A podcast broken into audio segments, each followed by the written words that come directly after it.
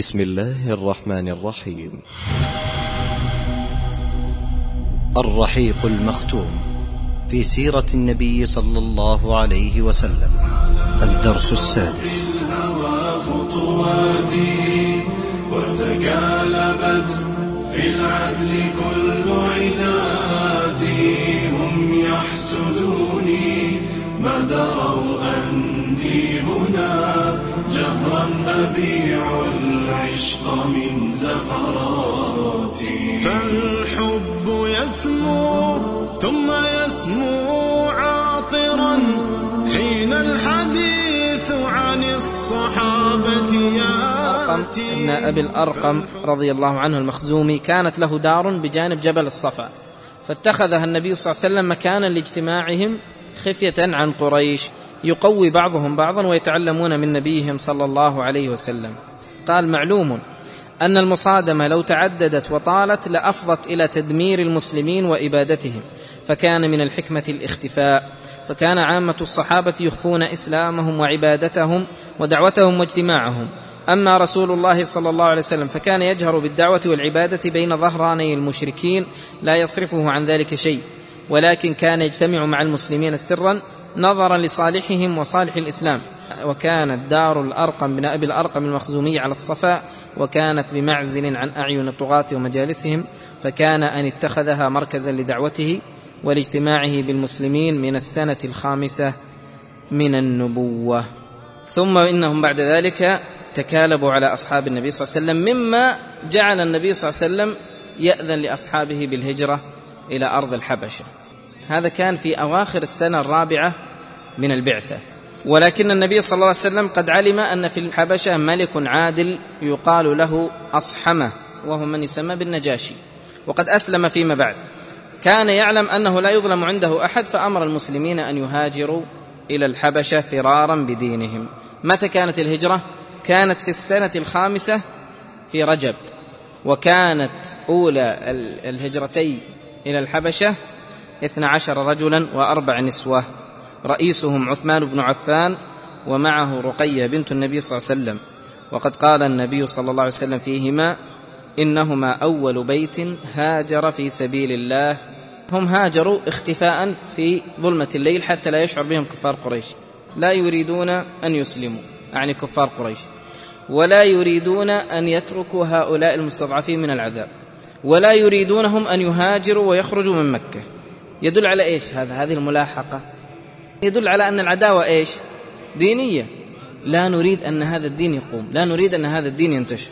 قال: وتسللوا في ظلمة الليل، ولم يبقى أمام الصحابة إلا ترك الأهل والوطن والمال من أجل العقيدة، فاختاروا العقيدة وفارقوا أهلهم وأوطانهم وأموالهم، وهكذا العقيدة تكون فوق هذه 3. ثم يسمو عاطرا حين الحديث عن الصحابة ياتي، هم قامة الجوزاء، هم بدور الدجى، هم نور حق بدد الظلمات. جاءت على درب الهوى خطواتي وتكالبت في العذل. لم يهاجر جميع الصحابة إلى الحبشة، إنما هاجر 12 رجلا و4 نسوة، والبقية استمر كفار قريش على تعذيبهم، بل حتى النبي صلى الله عليه وسلم قال: في رمضان من نفس السنة خرج النبي صلى الله عليه وسلم إلى الحرم، وهناك جمع كبير من قريش كان فيه سادتها وكبراؤها، فقام فيهم وأخذ يتلو سورة النجم بغتة، وقول الله عز وجل: وأنه أهلك عادا الأولى وثمود فما أبقى وقوم نوح من قبل إنهم كانوا هم أظلم وأطغى. وكانوا يستمعون إلى قراءته صلى الله عليه وسلم، ثم قرأ: فاسجدوا لله واعبدوا، ثم سجد لم يتمالك أحد نفسه حتى خر ساجدا. هذه القصة تسمى قصة الغرانيق، وتسمى قصة سجود الكفار، وهي فيها جزء صحيح وفيها جزء غير صحيح. لماذا ذكرها المؤلف في قصة الحبشة؟ لأنه أشيع فيما بعد أن الكفار لما سجدوا أن قريش أسلمت، فعاد المهاجرون إلى مكة. ما الجانب الخطأ فيها وما جانب الصواب؟ الصواب أن النبي صلى الله عليه وسلم قرأ هذه السورة كما ذكر المؤلف فما ملكت كفار قريش إلا أن سجدوا سجودا غير اختياري، وهذا إرغام لهم بقوة القرآن وبلاغة القرآن، وهذا صحيح. وفي صحيح البخاري عند هذا الباب في سورة النجم قال ابن عباس رضي الله عنه أن النبي صلى الله عليه وسلم قرأ سورة النجم وقرأ قول الله سبحانه وتعالى فاسجدوا لله واعبدوا، قال فسجد وسجد معه المسلمون والمشركون والجن والإنس. ما جانب الخطأ في هذه القصة؟ جانب الخطأ أنه يذكر بعض المفسرين أن النبي صلى الله عليه وسلم لما قرأ فاسجدوا لله واعبدوا أن الشيطان تكلم على لسانه وقال تلك الغرانيق العلا وإن شفاعتهن لترتجى، يقصد أفرأيتم اللات والعزى في بداية السورة ومناة الثالثة الأخرى التي هي أصنام كفار قريش، فآمن كفار قريش فسجدوا معه، وهذا غير صحيح. فالصحيح أن النبي صلى الله عليه وسلم سجد وسجد معه المشركون، والخطأ هذه القصة التي فيها ذكر الغرانيق. يقول بلغ هذا الخبر إلى مهاجر الحبشة، بلغهم أن قريش أسلمت فرجعوا إلى مكة في شوال من نفس السنة، يعني بعد 3 أشهر. فلما كانوا دون مكة ساعة من نهار وعرفوا جلية الأمر رجع منهم من رجع إلى الحبشة. استمر التعذيب والبلاء من كفار قريش على المؤمنين حتى إن النبي صلى الله عليه وسلم أذن لهم بالهجرة مرة أخرى، فرجع الذين رجعوا من الحبشة ومعهم 70 رجل، فبلغ العدد 83 رجلا و18 امرأة أو 19 امرأة، كلهم هاجروا الهجرة الثانية إلى الحبشة. وهؤلاء الذين هاجروا إلى الحبشة بقوا فيها حتى غزوة خيبر.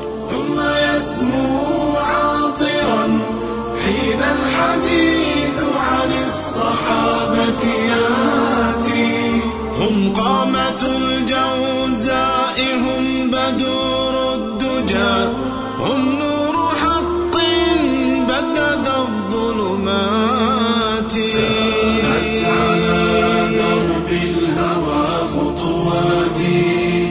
لم يترك كفار قريش المؤمنين على هذه الحال، بل أرسلوا عمرو بن العاص وعبد الله بن أبي ربيعة، أرسلاهما إلى النجاشي ومعهم هدايا، فقالوا أيها الملك إنه قد ضوى إلى بلدك غلمان سفهاء فارقوا دين قومهم ولم يدخلوا في دينك، وجاءوا بدين ابتدعوه لا نعرفه نحن ولا أنت، وقد بعثنا إليك فيهم أشراف قومهم من آبائهم وأعمامهم وعشائرهم لتردهم إلينا. البطارقة أو الحجاب قالوا صدق أيها الملك فأسلمهم، يعني أرجعهم إلى من طلبهم. وكان النجاشي كما قال النبي صلى الله عليه وسلم كان رجلا صالحا، فرأى أن يتريث ويسأل، وهذا من الحكمة في الملك أن الإنسان لا يأخذ الكلام على عواهنه بل يتريث ويسأل. فرأى النجاشي أنه لا بد من تمحيص القضية وسماع الأطراف جميعا، فناداهم كلهم وأمروا عليهم جعفر بن أبي طالب رضي الله عنه، فقال لهم النجاشي ما هذا الدين الذي فارقتم به آباءكم؟ فقال جعفر بن أبي طالب، وتأملوا في هذا الكلام المرتب، قال أيها الملك كنا قوما أهل جاهلية نعبد الأصنام ونأكل الميتة ونأتي الفواحش ونقطع الأرحام ونسيء الجوار ويأكل منا القوي الضعيف، فكنا على ذلك حتى بعث الله إلينا رسولا منا نعرف نسبه وصدقه وأمانته وعفافه، فدعانا إلى الله لنوحده ونعبده ونخلع ما كنا نعبد نحن وآباؤنا من دونه من الحجارة والأوثان، وأمرنا بصدق الحديث وأداء الأمانة وصلة الرحم وحسن الجوار والكف عن المحارم والدماء، ونهانا عن الفواحش وقول الزور وأكل مال اليتيم وقذف المحصنات، وأمرنا أن نعبد الله وحده ولا نشرك به شيئا، وأمرنا بالصلاة والزكاة والصيام، فعدد عليه أمور الإسلام، فصدقناه وآمنا به واتبعناه على ما جاءنا به من دين الله، فعبدنا الله وحده فلم نشرك به شيئا، وحرمنا ما حرم علينا وأحللنا ما أحل لنا، فعدا علينا قومنا فعذبونا ليردونا عن عبادة الأوثان من عبادة الله تعالى، وأن نستحل ما كنا نستحل من الخبائث، فلما قهرونا وظلمونا وضيقوا علينا وحالوا بيننا وبين ديننا خرجنا إلى بلادك واخترناك على من سواك ورغبنا في جوارك ورجونا ألا نظلم عندك أيها الملك. فقال له النجاشي هل معك مما جاء به عن الله من شيء؟ فقال له جعفر نعم. فقال النجاشي فقرأه عليه، فقرأ عليه صدرا أي شيئا من سورة مريم من قول الله عز وجل كاف ها يا عين صاد، فبكى النجاشي حتى اخضلت لحيته، وبكى أساقفته حتى أخضلوا مصاحفهم حين سمعوا ما تلا عليهم. ثم قال النجاشي إن هذا والذي جاء به عيسى ليخرج من مشكاة واحدة، يعني المتكلم بهذا والمتكلم بما جاء به عيسى واحد، أي هو الله سبحانه وتعالى. انطلق فلا والله لا أسلمهم إليكما ولا يكادون.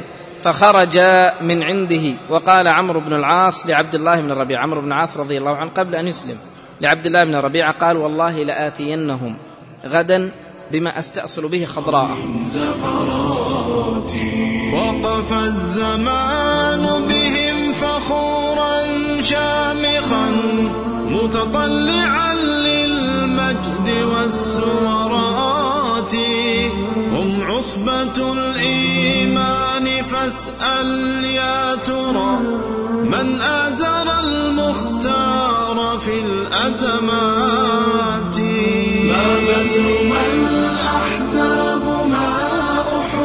قال فلما كان الغد قال للنجاشي أيها الملك، من الذي قال؟ عمرو بن العاص، إنهم يقولون في عيسى بن مريم قولا عظيما.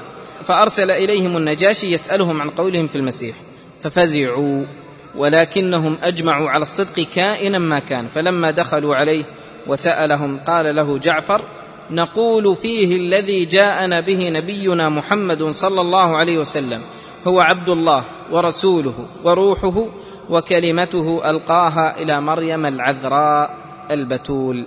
فأخذ النجاشي عودا من الأرض ثم قال والله ما عدا عيسى بن مريم ما قلت هذا العود، متفقون تماما. فتناخرت بطارقته فقال وإن نخرتم، يعني أبدأ الغضب، قال وإن غضبتم، هذا هو الحق.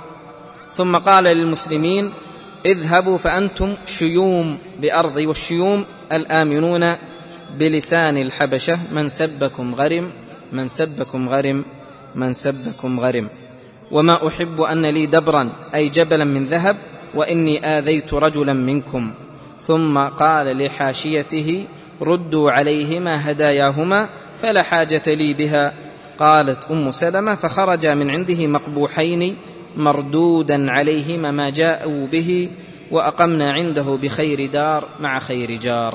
ولذلك النبي صلى الله عليه وسلم لما مات هذا الرجل الصالح بعد الهجرة خرج إلى المصلى وصلى عليه، والحديث صحيح، وقال مات اليوم رجل صالح أصحمه النجاشي، كما يعني لاحظنا من كلامه أنه رجل صالح، وأنه آمن بمحمد صلى الله عليه وسلم، وأنه قدم للإسلام شيئا عظيما.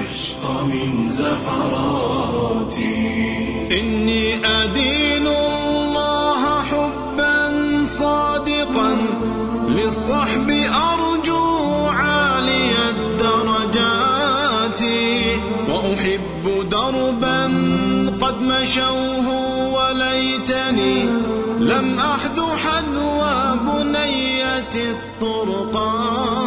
زادت على درب الهوى خطواتي وتكالبت في العدل كل